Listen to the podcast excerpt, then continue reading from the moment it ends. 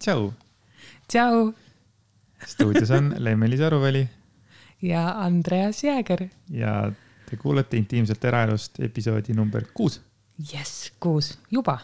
no nii see aeg lendab, vaata. täiega. kuigi siis, kui me podcast'i hakkasime sinuga tegema, siis oli niimoodi, et oo, kohe tuleb beebiöö välja, no kuues nädal, ikka veel Nothing. ei ole beebit ja ikka veel ma olen suur nagu vaal. jah, aga täna on kümnes august peaks olema siis kolmteist august, seega vaatame, kui palju me lähme üle või ala. kolmteist august on siis beebi tähtaeg ehk saab täpselt nelikümmend nädalat rasedust. täna on olnud huvitav äh, päev. ja ma ütleks pigem isegi huvitav öö. Eh, kuigi ta on suht sarnane minu viimase aja öödele, ehk siis äh, ma magan väga vähe ja ma kuidagi, mul on tekkinud mingisugune debiilsus, et ma magan, ütleme neli-viis tundi ja siis äh, istun kolm-neli tundi üleval ja siis, kui sa lähed tööle hommikul, siis ma suudan uuesti nagu paar tundi veel otsa magada. et no enamasti ikka tuleb selline kuus kuni kaheksa tundi öö, öösel und lõpuks täis ööpäeva. aga täna öösel täna öösel ma magasin neli tundi ja siis äh, lihtsalt läks uni ära see oli siis poole kolmest üleval kuskil või? jah, poole kolmest jah. ja siis ma passisin veidikene üleval üksinda või noh, kassidega. ja see oli nii armas, et sa üks hetk ärkasid ka ülesse ma märkasin ülesse tõesti, vaatasin, sind ei ole, et ma ei teagi, siis me ajasime juttu veidike ja... voodis ja siis äh, kella viiest me tegime hommikusöögi koos. Ja, ja siis äh, me vist äh, magasime veel natukene, mingi tunnika magasime ikka, juurde. see oli ikka väga vähe, see oli siuke pealiskaudne uni, aga, aga see oli tõesti oli äge, et kuidagi, kuidagi feeling oli hea, et kohe saad hommikul käima, kohe hakkad mingit, mingit, mingit nali ja nali ja naer oli ainult see, see et siis on hommikune stressinägu, kui me kolme paiku üles ärkasime kuskil peale seda natuke, siis oli oli korraks kurb, aga siis saime nagu flow ülesse. üleväsimuse huumor. hästi naljakas äh, siukene hommikupoolik on tõesti olnud, et siis kui kell viis hommikust süüa lihtsalt laupäeva hommikul on nagu üsnagi tegelikult ajulage. me läksime jalutasime veel, käisime veel pärast veel äh, Statoilis ka, Circle, Circle K-s käisime väikse kohvi jõime ja siukene ilus hommik, et nagu, et kuidagi nii natuke märkamatult isegi läinud see hommik, kuna kell on juba kaksteist, vaata. ja, ja tegelikult. me oleme üleval juba kell kolmest täpselt väikese mööndusega mingi tunnine, tunnine seitsmest kaheksani vist. ja, ja hommikune jalutuskäik oli ka nii mõnus, selline hommikune udu oli, suvine udu ja mida väga sageli ei näe tegelikult viimasel ajal. et tõesti hästi mõnus feeling oli ja see, ma ütlen veel kord, see oli nii armas, et sa minuga koos üles ärkasid. et ma ei pidanud nagu üksinda chill ima lihtsalt õnnetuna ja, ja üleväsinuna ja täiesti nagu, ega ma tunnen praegu ka, et ma olen läbi omadega, silmad mm. on nagu vaevu lahti aga enesetunne on nagu enam-vähem, emotsioon on hea. ja tegelikult neid asju on nagu veel, millega sa oled nii palju mind äh, raseduse ajal aidanud ja nagu oh, toeks olnud et.... täna, täna sul lihtsalt vedas, et oli äh, reede vastu laupäeva, et kui ei ole tööpäeva, siis mul nagu ei ole seda ööd nagu raske kuidagi ära anda ja, ja kui ja, sul on. sinule muidugi mitte ei ole see raske ära anda, aga et, et ja, pigem, pigem nagu nädalavahetuse öö vaata või muidugi chill ida kui sul, kui ma tean, et sa pead minema hommikul tööle, ega ma ei taha ju sind üles äratada, et kuule, tule nüüd chill'i minuga ma tahan, et sa saaksid rahulikult magada, välja puhata, sest sul on töö, trenn ja siis sa jõuadki õhtul alles mingi kuue-seitsme paiku koju. et noh, sul on niigi nagu jõhker, jõhkrad pikad päevad tegelikult mm. -hmm. selles suhtes, aga kui ma mõtlen tagasi nendele viimastele kuudele, siis äh, minu arust hästi suur pluss on olnud see, et sa oled alati nagu aktsepteerinud mu muutus, mu keha muutusi. et sa nagu alati julgustad ja, ja selline hea nöök, mulle meeldib, kui sa nagu positiivsed aga nöögid. aga see, et ma iga hommik sind mõõdulindiga üle mõõdan, see on okei okay sulle? jah, jah ei no täna sa oled ikka tead natukene siit ja jälle veel kohemamaks läinud.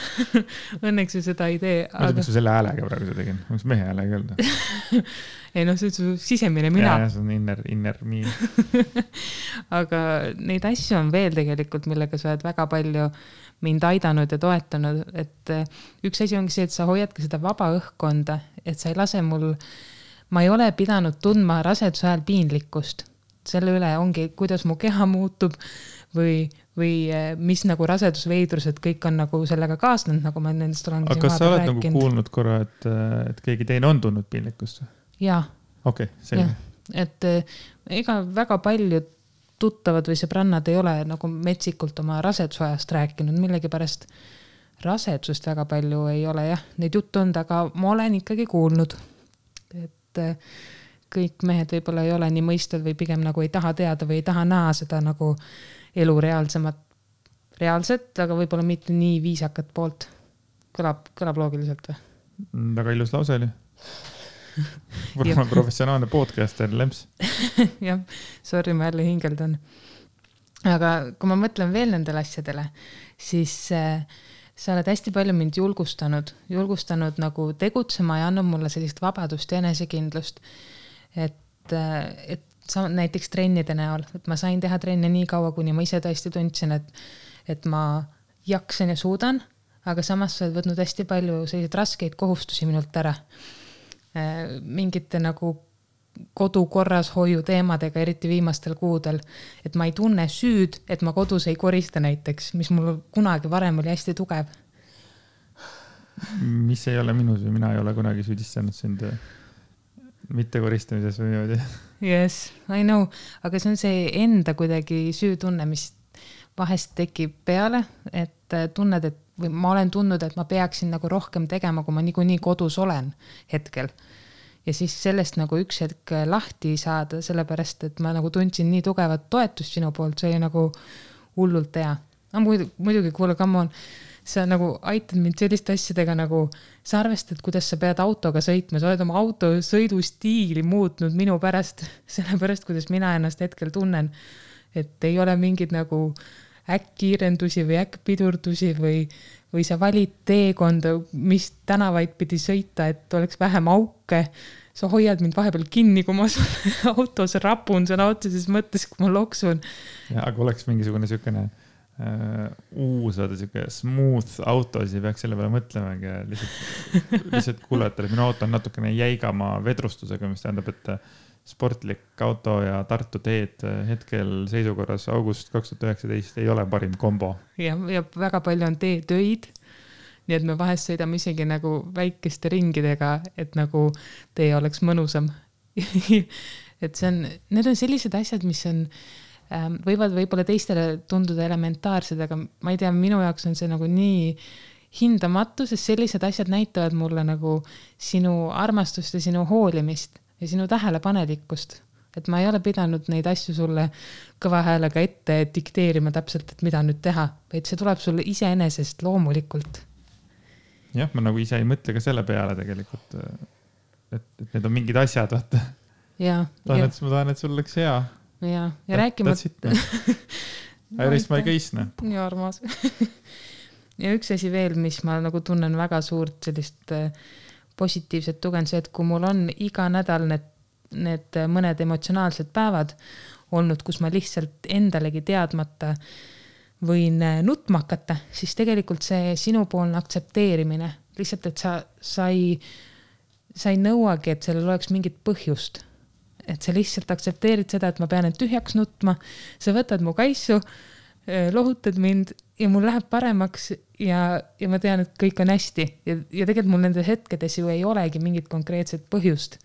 aga see, et sa nagu sellest saad aru, see on nii suur, nii, nii suur asi, et sa ei võta seda mingisuguse isikliku solvanguna või, või üldse kuidagi isiklikult, et ma nüüd jälle, jälle lemps nutab. selline saade tuleb siis täna või? no. ma kohe tõstan selle karika üles, et ma tahaksin tänada oma vanemaid, akadeemiat ja, ja,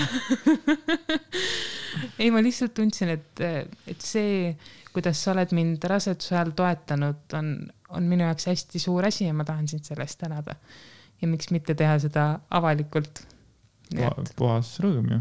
täiega. see ei ole mingisugune eriline asi nagu minu jaoks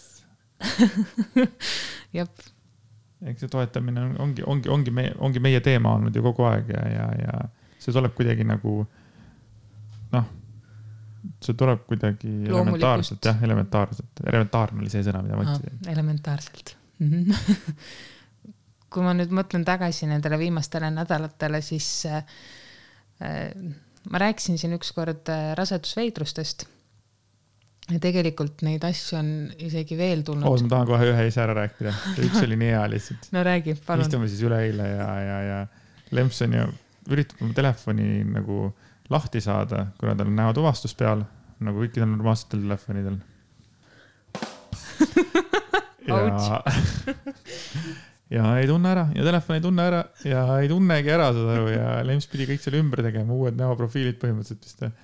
Okei okay,, uuendama mingit, aga, aga lihtsalt sellest sai nagu nii palju nalja lihtsalt, et, et tunnistagem ausalt, ta oli ka nagu näost too päev oli nagu, nagu paistes. see oli naljakas, ma pidin lihtsalt teise, mina augu ukse sisse peksma, et ta saaks nagu lihtsalt, nägu oli nii laiaks läinud, et mingi poolest meetrit oli tal nägu puhtalt seda. ja, mul ei olnud meiki ka sel päeval peal ja kogu päeva mu telefon ei tundnud ära nagu näotuvastuse järgi, et saada nagu luku, seda lukust lahti.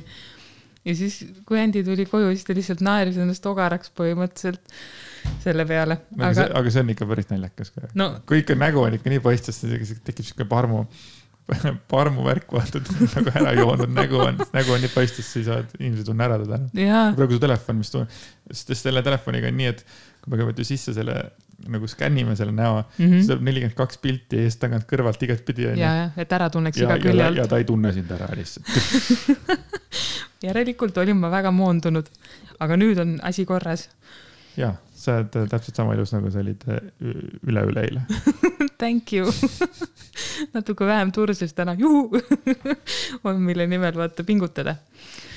jah, see on üks, see oli üks äh, parimaid hetki. aga muide, vaata, ma ükskord rääkisin ka sulle sellest, ähm, et ma nagu suitsuhais on üks lõhnadest, mida ma olen hästi nagu, mis hakkab mulle hästi vastu tegelikult äh, ma olen kogu raseduse vältel olnud hästi tundlik lõhnadele, aga mitte otseselt midagi nagu väga vastu ei ole hakanud.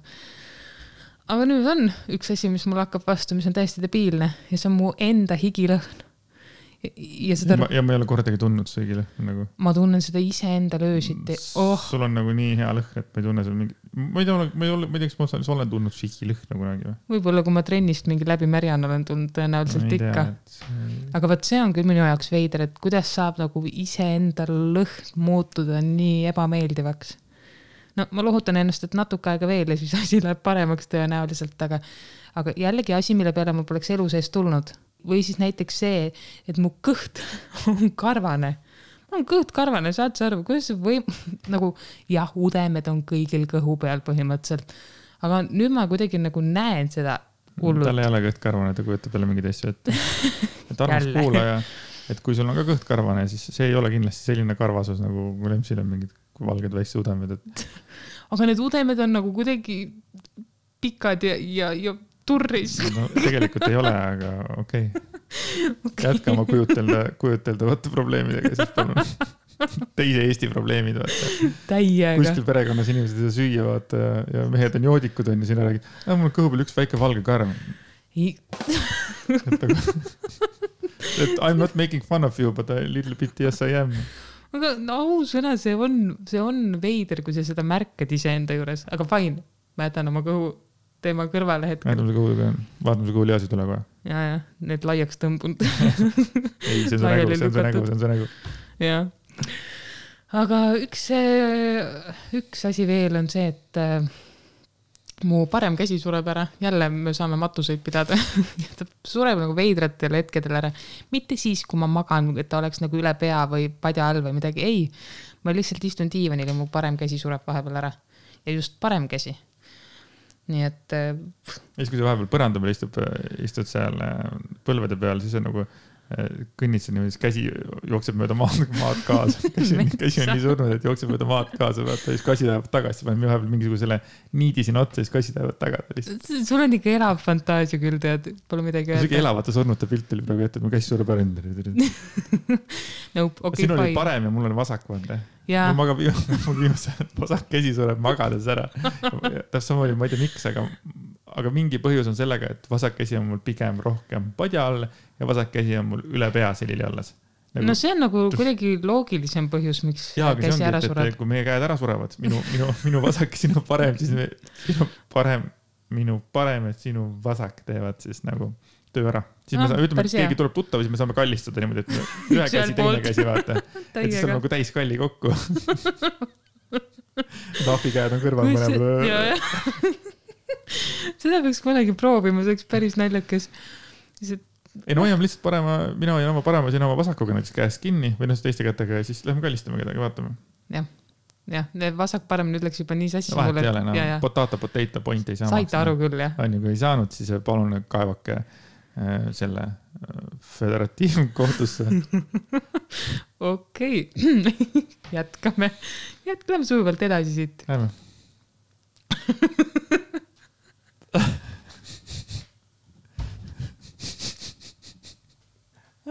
nii põnev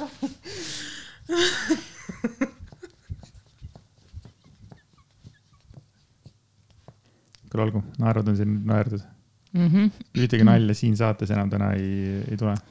ainult tõsistel teemadel edasi mm. -hmm. kuule, aga kui meil on siin kolme päeva pärast on date, kas, kas sa üldse usud, et ta tuleb õigel ajal või enam ei usu, ma arvasin juba kaks nädalat tagasi põhimõtteliselt, et ta kohe-kohe tuleb. E, ja siis nädal tagasi ma arvasin veel rohkem, et ta põhimõtteliselt on, on juba tulemas ja nüüd ma ei usu enam Te, tegelikult on. sa oled käega löönud põhimõtteliselt no,? veidikene, selles suhtes, noh, kaks nädalat on maks ju veel aega tegelikult, kui lastakse üle kanda. Ma usun seda, et tegelikult eh, laps tuleb välja siis, kui ta ise tahab välja tulla. ma nagu, ma ei saa teda sundida tulema. me veel ei saa sundida midagi last tegema. jah, et eh, kindlasti ma olen igasugu erinevaid äh, kuulnud ja lugenud erinevatest meetoditest, mida nii-öelda kodus saab äh, teha, et kutsuda sünnitust esile. ja kui ma nüüd täiesti aus olen, siis äh, minu arvamus on see, et mõned neist on ikka täiesti debiilsed ja isegi ohtlikud, vabandust väga. nii, ütle mulle kõige ohtlikum või debiilsem asi, mida sa oled kuulnud kõige-kõige on nagu raske defineerida, aga ma ütleks, et üks nagu asju, mida soovitatakse palju, on see, et hakka mööblit ümber tõstma, et äh, nagu raskusi tõstma. ja see on tegelikult minu arust ohtlik, et mhm. -huh. ma jällegi rõhutan, et ma räägin oma arvamusest, aga eh, nii palju, kui mina olen aru saanud, siis raskuste tõstmine võib nii-öelda eh, platsenta rebestada lahti emaka küljest, mis tähendab seda, et beebi elu satub ohtu et miks ma peaks tegema midagi sellist, mis võib beebi elu ohtu seada. kas see on nagu mingisugune foorumite soovitus või see on nagu mingi arstide soovitus? Äh, foorumite, see on selline jah, suusõnaline nagu levinud asi, mida on öeldud ka, et noh, et umbes, et hakka, tee remonti ja korista kodu ja kõik sellised asjad ja tõsta mööblit ümber ja et kodu koristamine küll ja selliste asjadega ma olen nõus, et igasugune füüsiline tegevus Eh, liikumine, jalutamine, ma ei tea, treppidest käimine, kükid mingi selline nagu kergemad asjad või eh, kummargi põranda pesemine, et jah, need võivad aidata kaasa. Sellepärast, et beebil aitab see nii-öelda allapoole liikuda, aga raskuste tõstmine, sellega ma küll nagu ei ole üldse nõus. kas meie beebi oli juba ammu päris all või? no sa juba rääkisid kaks nädalat tagasi, et näed, sa tunned, et see on siin ja see osa on siin ja. jah, eh, arst ütles ka, et ta on hästi peaga vastu ja ma igal sammul tegelikult tunnen ja voodis keerates ka ma tunnen ju äh, valusid luudes, et ma tunnen, kuidas ta surub. et äh, tegelikult on üsna all, lihtsalt ju järelikult ta ei ole veel valmis tulema. Noh, see on nagu minu loogika. et ma nagu väga jõhkralt ei taha ka nagu peale lennata sellega, et noh, sa nüüd pead just sel kuupäeval tulema ja, ja ma teen kõike selleks. aga eks neid asju on veel, mida, mis on sellised kaheti võetavad, näiteks äh, lugesin internetist, et äh, riitsinusõli, kastoorõli, teise sõnaga vist, äh, soovitatakse ka arstide poolt ja siis seal ongi nagu kaks leeri, ühed ütlevad, et jah, see on väga hea, kohe järgmine päev läksin sünnitama ja siis on see teine pool, kes ütleb, et see on mürgine, et kuna ta tekitab kõhulahtisust, siis kui see tekitab mitte ainult minul, vaid ka beebil kõhulahtisust, siis kui beebi esimest korda kakab lootevette, ja ta peaks seda ise alla neelama. tal praegu ju kõik seedesüsteem veel ei toimi nii nagu meil hetkel. Mis tähendab, et ta nagu neelab seda lootevett alla. naerad nagu minu näo peale või? jaa see šokis nägu et äh, jama on selles, et kui ta peaks oma seda äh, nii-öelda kakast vett alla neelama, siis, siis see on samamoodi ohtlik talle. et äh, jällegi, need on nüüd see, ma ei räägi teaduspõhisust, see on nii, nagu mina olen asjast aru saanud ja, ja ma pigem ei katsetaks sellist asja et mm -hmm. ma nüüd ei tea, mis see sada protsenti tõde on, aga ma tean, et isegi arstid soovitavad riitsinusõli. et noh, võib-olla ta nii mürgine ei ole siis. teine soovitus, mida äh, meie ehk siis Lemmeliis Aruväli ei soovita. jah, vähemalt ütleme nii, et mina. meie ei soovita ütleme lihtsalt nii, et mina ei, ei, pigem ei katseta sellist asja. et võib-olla ta kellelegi mõjus hullult hästi, nagu väga äge. selle asja nimi on Jack Reacheri õli. miks? Ma ei saanud su naljast pihta. aa, okei okay. mm,, sina ja su huumor ei saa ma igale naljale pihta. jep ma isegi ei tea, kummale see läks rohkem. kusjuures tegelikult sa saad kõikidele naljadele pihta siis, kui sa oled oma mõtetes, siis võib-olla sa praegu, võib-olla oleks teinud seda teises kontekstis teine hetk, vaata, kui meil oleks mikrofon lindistamas, siis praegu kõhuli praegu.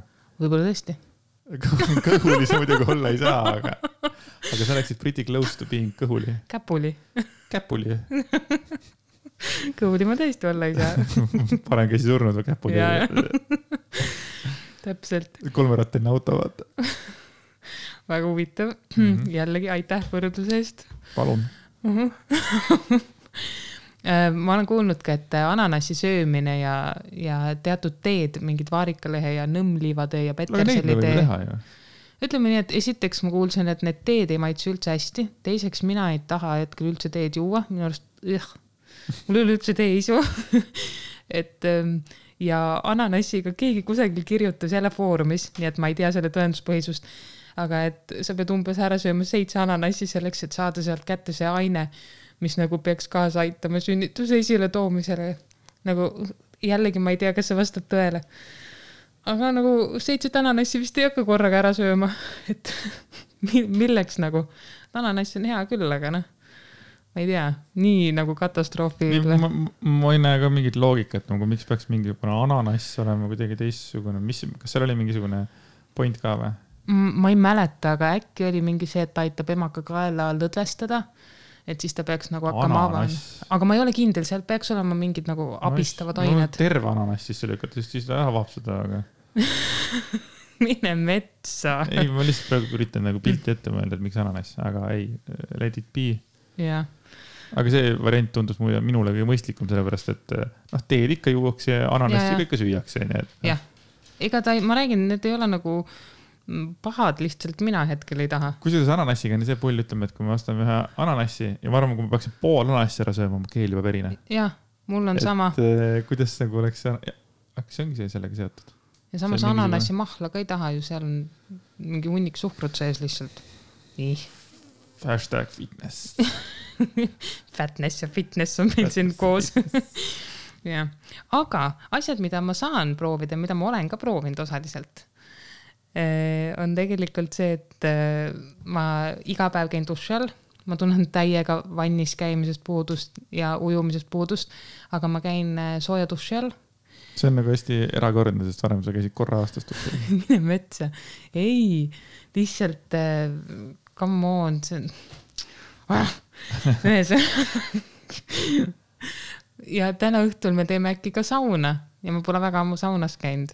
et eh, need on asjad, mis peaks lõdvestama ja nii-öelda kaasa aitama. täna tõmbab niimoodi leili, et. ei jälle, sa kujutad mingeid asju endale hullult ette kogu aeg. selge, täitsa võib-olla jah ehm, mis, vaata muidu ma ütlesin, vaata koristamine ja sellised mingid nagu põrandal käpuli maas asendid mm -hmm. pidid aitama ma olen kassidega üritanud mängida, kui sa oled tööl, et korjan maast mänguasju ja siis viskan neile muudkui ja siis nad käivad ja toovad mulle neid tagasi nagu koerad. vähemalt Tessu toob mm. -hmm. et eh, internetis soovitati see, et viska tikutops äh, maha ja korja ükshaaval tikke ülesse. et see pidi nagu see just kükist üles tõusud umbes aitavad ja siis üks naine oli kirjutanud ka seal, et öösel salaja tegi seda sellepärast, et ta arvas, et ta mees peab teda muidu hulluks naine viskab tikud maha ja siis hakkab öösel ükshaaval neid üles korjama. muidu ma leidsin su autost täna ühe tiku. ma arvan, et see on ikkagi, see on ikkagi seotud sellega, ma ei tea, millest sa siin rääkisid et.... ei, ei. ma ei tea, millest sa räägid büromaa on ju. jah aga natukene eh, nii-öelda eh, tahaks öelda sensuaalsemate asjade peale minnes, siis äh, šampus oh. nagu ma olen öelnud, siis mina ei ole novembri keskpaigast alates äh, alkoholi tarbinud ja siis äh, mul tekkis üks päev hull šampuseisu ja siis äh, ma ostsin šampuse, väikese šampuse ja siis ma arvan, me saime mõlemad sealt pool klaasi, nii et äh, šampust võtsin siis pool klaasikest, mis äh, täitis isu ära, midagi. emotsiooni väga ei andnud, vaata. põhimõtteline nagu. aga nii-öelda sain ära proovitud, et äh, ei teinud midagi. ma arvan, et sellega on ka, et vast äkki see päris pool pokaali ei ole vist päris see, et äkki see oleks natukene suurem kogus. võib-olla, aga ma kuidagi ei tunne, et ma tahaks hullult, ma isegi nagu. ja ei, selle, see, see variant on nüüd laualt maas. jah, nagu väga tore oli see paar lonksu, aga nagu eh, eh täiega ei. mis on järgmine sensuaalne punkt? nüüd äh, tuleb äh, väga päriselt nagu tõestatud asi, seda ma tean kindlalt, on äh, nibude stimuleerimine mm. -hmm. sellepärast, et kui ja seda soovitatakse partneril teha, selles suhtes, et partner teeb naisterahvale. et see peaks vabastama sinu kehast seda hormooni mis aitab sünnitust esile kutsuda. nii et see on nagu päriselt tõestatud asi. ja teine päriselt tõestatud asi, mida ma tean, on vahekord ja ja seda ma küsisin lausa perekoolis järgi, et kas see vastab tõele või on see kuulujutt, sellepärast et äh, sellest räägitakse väga palju. ja siis seal nii-öelda see õpetaja või loengupidaja ütleski, et et mehe spermas on sellised ained nagu prostaglandiinid, mis aitavad kutsuda rasedus, rasedust vabandust sünnitust esile. sellepärast, et needsamad ained on ka selles ravimis, millega, kui ravimiga kutsutakse sünnitust esile, siis on needsamad ained need, mis toimivad. nii et jah, vahekord on päriselt toimiv asi, vähemalt nii lubati no kui ma saan kunagi hirmust äh,, hirmust üle, et ma lapsele liiga teen, siis äh, pane mullu. jah, ma olen nagu päris palju üritanud sind julgustada sel teemal, aga, aga viimasel ajal see enam ei toimi üldse see toimis päris üsna hästi tegelikult kusagil, ma ei tea, seitsmenda, kaheksanda kuuni. sa võid mulle rääkida, mida sa tahad, aga ma ei taha sulle haiget teha I know, aga sa ei teegi. ja ma saan aru sellest, aga teine osa minu aju ei saa sellest aru. ja, ma ei heida sulle seda ette, jah, absoluutselt. ei, juba, juba heidud on heidetud heidud või? heidud on heidetud ette aga need olid sellised eh, põhilised tegelikult asjad, mis ma lugesin, et võiks nagu äh, aidata sünnitust esile kutsuda. oli ka ära mainitud mingid massaažid ja nõelravid ja sellised asjad, aga ma arvan, et need on mingid nii-öelda spetsialistid peaks seda tegema, et kes teavad mingit kehas mingeid punkte, kuhu vajutada umbes. noh, jah, mingid akupunktuurid ja värgid. et nende kohta, selle, ma lihtsalt ei tea väga palju sellest maailmast midagi mm. -hmm. soovitasin sulle massaaži, aga sulle see massaaž ei sobinud? nojah ma isegi käisin ju massaažis mingi esimesed kuus kuud või, viimased kuud ei ole nüüd käinud jah viimased kuud ma ei ole väga midagi teinud ja kusagil käinud. ma kujutan ette, massaažis on praegu niimoodi, kui sa lähed kuhugi massaaži siis, siis on vaata see koht, vaata, kus teistel on see näokoht kõhul ja siis sa paned sinna kõhu sisse sa ei mahu sinna. teistmoodi ei saa, vaata lihtsalt. kuigi sa oled teistmoodi pea, teistpidi peal, et see pea on küll õiges augus, aga keha on vaata keegi hoiab alt kes ei ole kunagi ette kujutanud, kuidas üks rase naisterahvas peaks massaažis käima, siis ma ütlen, see on väga loogiline, sa oled lihtsalt poolkülili ja sind toestatakse patjadega. mina arvan, et see minu variant oli palju lõbusam absoluutselt. ühte asja me tegime muide, mitte nendest asjadest, mida me praegu siin, mida sina siin praegu rääkisid, aga ühte asja me tegime nädal aega tagasi. me käisime sinuga, ütleme, tantsimas. jaa ja tantsitud sai, ma ei tea, viis-kuus laulu ikka selles mõttes, et kas oli tunne, et kohe on ägedam? jaa, ma, ma räägin, ma ju ütlesin siin varem ka, et ma olen nagu puudust tundnud tantsimisest ja siis meil oli äge võimalus käia Andi suvepäevadel töö mm, -hmm. töökoha. ja, ja seal oli Liis Lemsalu äh, esines vahepeal tantsisime tema, tema lugude ajal ja hullult nagu mõnus, nagu nii hea vibe oli ja natuke ka Koit Toome taustaks tantsisime ka mm. -hmm. ja mis eriliseks selle jälle tegi, oli, et juhuslikult olime me ainukene tantsupaar. Kogu päeva jooksul vist. kogu päeva jooksul vist ja, et see selleks, aga et see oli kuidagi, meil oli kuidagi selles mõttes eriline, et nagu Liis Lemsalu esines laivis meile ja iga kord, kui ta laulu nagu lõpetas, kõik need äh, laulud ta iga kord nagu äh, tõstis nagu meid omakorda esile ja umbes äh, palus meile aplausi, vaata, et, et, et noh ta hindas et, seda, et me julgesime minna. just, mida ma öelda tahan, on see, et me nagu ei teinud seda sellepärast, et olla mingisugused äh, paremad teistest, vaid me tegime seda sellepärast, et me läksime välja ja meil, meil, meile laulab, sorry, meil laulab Liis Lemsalu akustiliselt. Äh, ja kuidas ma ei lähe tantsima mm. -hmm. eriti oma armsamaga tantsima ja noh, see on mm, -hmm. see on üks asi, mida me Lemsiga oleme vist aastaid igal pool, iga pidu, mis on, et me oleme alati olnud esimene tantsupaar. jah, vähemalt ja enamus üritustel küll. ja see on nii. sest et see on nauding on lihtsalt Jaa. tantsida. koos midagi sellist nagu see on, see on ühest küljest intiimne tegevus ka mm -hmm. minu arust ja, ja samas see on selline emotsionaalne ja lähendav. et kui palju võimalusi sul on käia nagu koos väljas tantsimas, noh. kodus me tantsime ka, ka päris tihti, jah. aga see ei ole live. see ei ole jah see, et see ei ole niimoodi, et me oleme nüüd üles löödud ja, ja ilusad ja tunneme ennast nagu hästi, hästi-hästi mm. -hmm. noh, mitte kodus hästi. ikka tunneme, ja, ja. ja teine küsimus on see sulle, et kas ma mäletan midagi õieti, et mingisugune siuksed äh, vürsikad toidud pidid mõjuma sellele? kas mul on õieti meeles? on jah, seda on ka räägitud. Äh, see on, see vist oli seos jälle sellega, et äh, kõhu, ta teeb kõhtu lahti ja siis see kuidagi, kuna sooled on emaka juures, siis nad peaksid nii-öelda mõjutama seda. liiga palju infi viskas Sorry jah.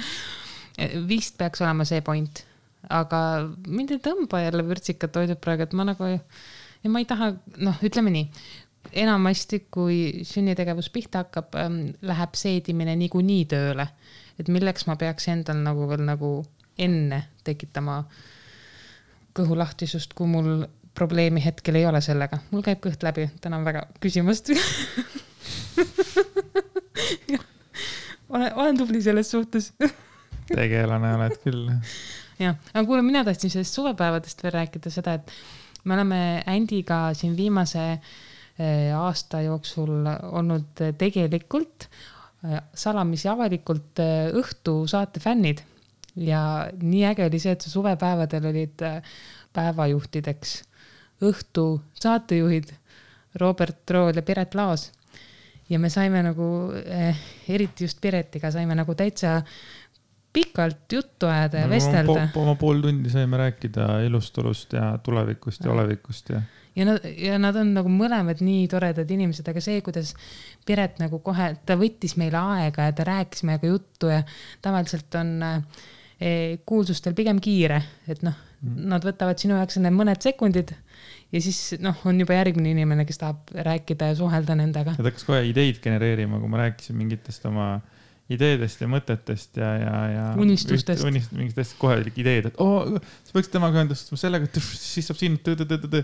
et tõesti oli, oli, oli, oli armas, tõeliselt armas inimene, ma ütlen, mul on ka jätnud ta nii armsas, nii armsa mulje, et ma loodan, et see ja mulje jääb selliseks. ja Miks ta on peaks? tõesti nii nunnu ja nii vahva, nagu ta tundub ka teleekraanil. nii et eh, Piret Laos, mina olen täiega fänn ja, ja mina ka, kuigi ma olen sellises vanuses, et enam fänn öelda vist ei ole. mul, mulle ei meeldi see sõna ah,. Okay. nagu sa tead, mina mm. tahan öelda, et mina olen Piret Laose suur. austaja. ja tema talendi austaja, tema isiksuse austaja. okei okay,, ja see kõlab tõesti paremini, ma olen nõus, ma sekundeerin sekundeerima kui naljakas sõna, aga jaa, muidugi sekundeeri, pane hullu. mul on veel naljakaid sõnu, mida ma kasutan, mis sulle nalja teevad, näiteks nagu. pollar. pollar jah, ja midagi oli veel üks ja, päev. Neid on, neid on, neid on päris mitu, iga kord nagu tõmbab kinni ära, kust siuksed sõnad tulevad üldse lapsepõlvest. vot pollarit ma mitte kunagi kasutanud, ma räägin, iga normaalne inimene kasutab sõna ment. ei, pollar. ega, ega ment ei ole positiivne sõna, aga see, see on kuidagi meile nagu külge antud kuskilt, et mendid ja ment ja, aga siis on, kui keegi ütleb pollar. ja siis on lemps, kellel on pollar What the heck? mis toimus noh, äkki see on äh, meie see vanusevahekirge? nii vana sa ka ei ole, noh. noh, tõesti, okei okay.. Cool. aga muide, läksime siin sujuvalt äh, lapsepõlve teemade peale. Äh, mul tegelikult on olnud üsna emotsionaalne nädal, kuidagi selline hästi, just emotsionaalne selles suhtes, et nagu hästi mõtlik ja, ja, ja selline sügav nädal. et äh, ma nüüd nagu tõsisema teema peale minnes, ma olen kuidagi elu jooksul alati identifitseerinud ennast mingite rollidega Eh, väiksena, väikse lapsena, kuna ma tulen kristlikust perekonnast, siis oli minu jaoks hästi oluline ähm, ennast defineerida jumala lapsena. ma ütlesingi, mina olen jumala laps, kui keegi küsis, et oh, kes nii-öelda, et kes sa oled või mis rollis sa oled. Ja neid rolle on aja jooksul tulnud juurde ja nad on muutunud ja, ja igasugust, aga on mingid rollid, mis nagu viimasete aastate jooksul on juurde tulnud. näiteks nagu elukaaslane või nii-öelda Äh, partner sulle, see on ka omaette roll, mis on minu jaoks nii-öelda uus, sellepärast et suhe sinuga on minu jaoks täiesti esimene ja ma loodan, et ka täiesti viimane äh, suhe. et äh, mina ei ole varem suhtes olnud. Ja, ja see on üks roll olnud, millega ma olen pidanud nagu õppima toime tulema ja samas enne seda on mul olnud äh, mul oli pikka aega nii-öelda iseenda leidmise Äh, teekond. et leida, kes ma olen äh, individuaalse naisena või nagu iseseisva naisena. et ja, ja samas on nagu rollid, mis on tulnud äh, kaasa juba väiksest peale nagu ongi lapseks olemise ehk tütreks olemise roll. minu roll on olla ka õde ja, ja neid on veel. üks hetk ma sain tädiks. elu jooksul neid rolle võib, võib igaüks endale ka erinevalt kirjeldada.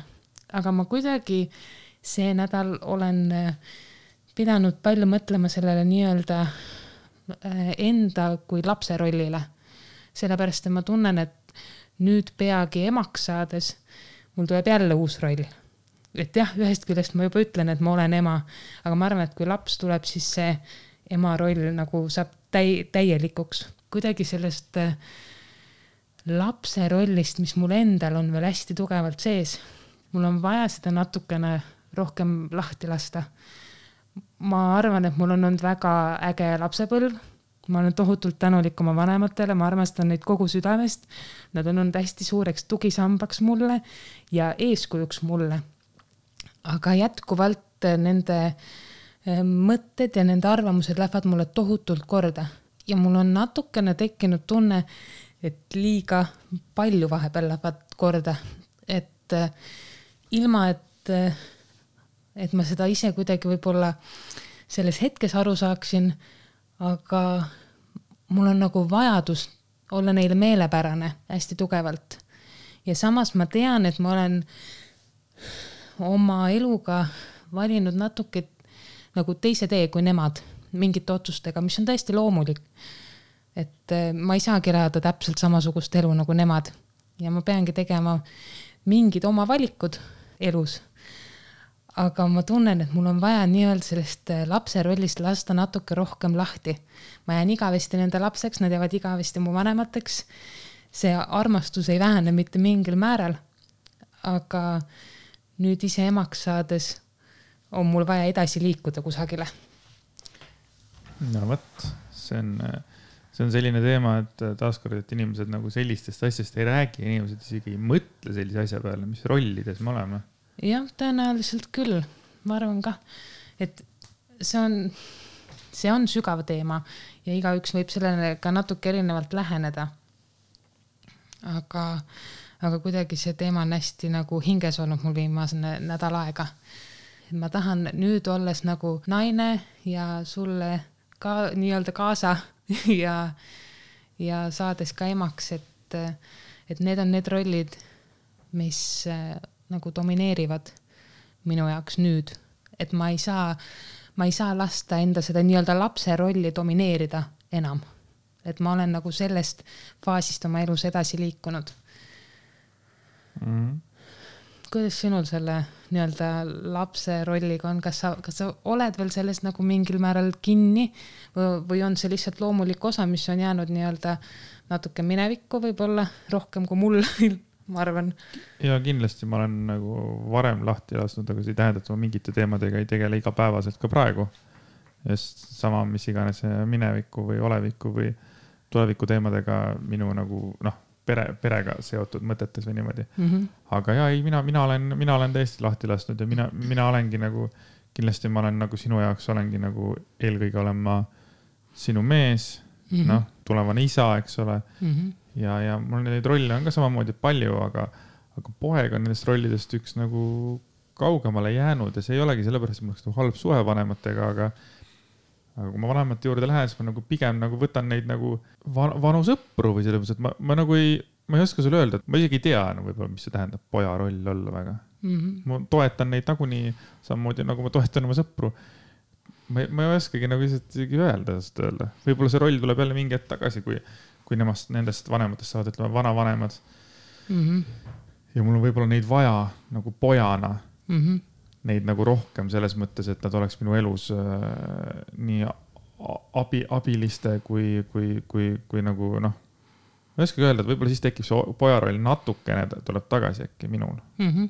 see on täitsa arusaadav. aga kindlasti isa roll jääb nagu ikkagi palju, palju, palju, palju, palju, palju suuremaks mm. -hmm. aga see on kõik see, mida, mida ma jälle mõtlen, mida ma arvan mm. -hmm. ma ei ole selle peale mõelnud praegu, kui küsid seda, siis ma hakkasin praegu nagu sellega, et, et ma tean, et sinul see teema on nagu olnud ongi selles mõttes nagu nädal aega on ta olnud sul nagu teema mm. -hmm. et see on tee, see teema, millega sa oled tegelenud, iseenda sisse vaadanud, et, et mina olen pigem võib-olla selle teemaga sinuga koos sisse vaadanud sinu teemasse mm. -hmm.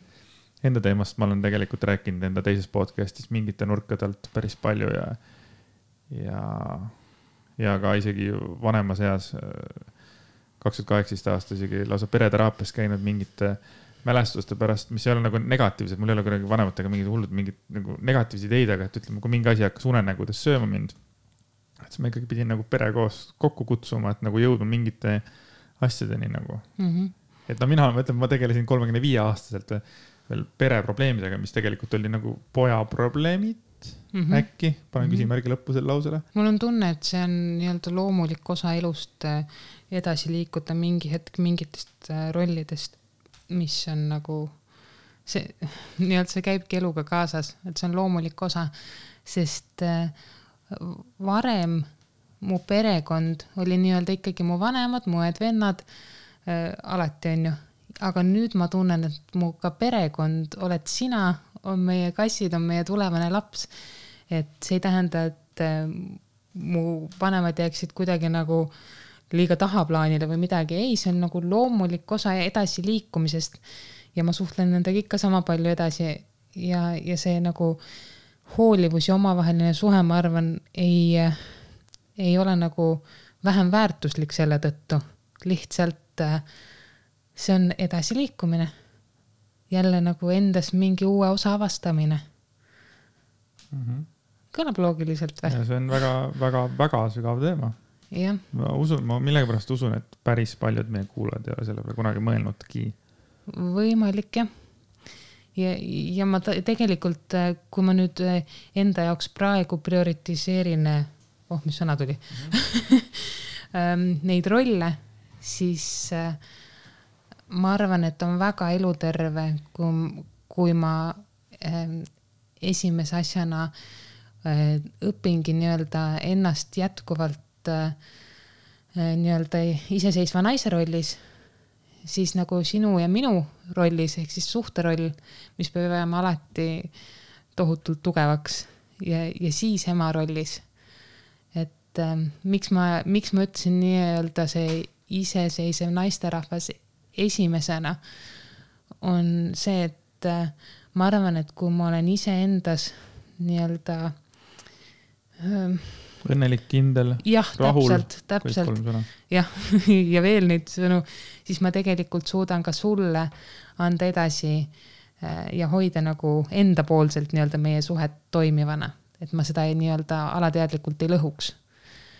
aga kui sa hakkad kellelegi teisele elama, siis on jama majas nagu ainult teisele. jah, et minu arust on väga oluline näiteks see, et laps ei oleks number üks. Et ma ei tea. vaat, see on praegu meil jube hea rääkida, ma olen ka aastaid mõelnud selle mm -hmm. peale, et laps on pere, laps on nagu elu osa mm. -hmm. aga enamasti läheb emade jaoks, laps läheb number üheks, mees läheb number, no kurat jääb mitmeks mm. -hmm. mees kaob isegi arvatavasti sinna mitte enam teiseks ega kolmandaks, võib isegi tahapoole kukkuda, sest kõik muud asjad on ka veel jalus aga ma luban sulle, et ma vähemalt proovin, et see ei läheks nii, sellepärast ma tahan, et sina tunneksid ennast alati minu elus number ühena, et sa tunneksid ennast armastatuna ja hoituna ja, ja julgustatuna minu poolt. aga kõige olulisemad ongi ema ja isa suhted, et laps oleks õnnelik, niipidi. jah, mina kui, usun kui, ka kui sellesse. meie suhted lähevad nagu rappa ja meil tekib selleks väga negatiivne energia vahele siis äh, ka lapse vaimne seisund, psüühika, kõik see saab oma paugud, kas väiksemad või suuremad mm. -hmm. Ja, on, ja nii on lihtsalt, sellega ei ole midagi teha. see on jälle üks selline asi, et kui teadlikult selle peale mõelda ja teadlikult püüelda selle poole, et need asjad ei läheks äh, rappa, siis ma usun, et on suurem tõenäosus, et nad ei lähegi et kui sa nagu teadlikult sellele mõtled ja teadlikult pingutad selle nimel siis, siis need asjad lähevad nagu paremini. et kindlasti meil tuleb aegu, kus on meil rasked ajad ka omavahel suhtes ja, ja siis me, ma tahaks loota, et me proovime neid ikkagi lahendada ja, ja edasi liikuda, et äh, ma selles suhtes ei ela mingis idüllis, et kõik on ainult hästi ja, ja ühtegi tüli ja ühtegi pahandust ei ole ja kõik on ninnu-nännu-nunnu kindlasti mitte, raskused tulevad, aga raskused on ületamiseks ja see on ka üks äge asi, et ma just ütlesin sulle eile ka, et ma olen äh, algusest peale sind armastanud tohutult. aga mis teeb minu jaoks nagu hästi eriliseks meie suhte, on see, et ma avastan ennast uuesti ja uuesti sinusse armumas, sellepärast et ma nagu, me areneme koos praegu, me liigume nii nagu koos, et see on, see on imeline tunne ja see on midagi erilist. noh, just so you know et keritakse mõned saated tagasi, siis me just rääkisime, et no Lemps on viimasel ajal päris palju üksinda kodus olnud, vaata, et Anti on kogu aeg ära, et aga jaa, ei muidugi. see, mul on olnud väga palju mõtlemisaega, ütleme nii.